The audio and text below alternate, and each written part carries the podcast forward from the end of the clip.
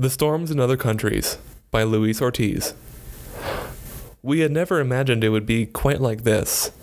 Unable to leave our rooms, bathtubs filled to the brim with water, AC blowing, and finally understanding why the doors and windows are only ever made of metal.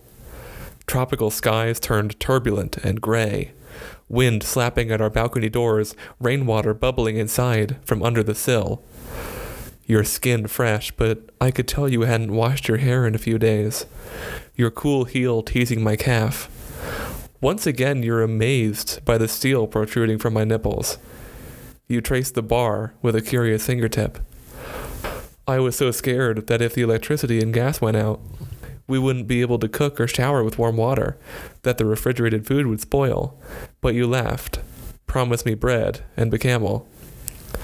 You hiked up your leg, pulled me in like a hook. Pelvic bone sharp, churned like batter on my thigh.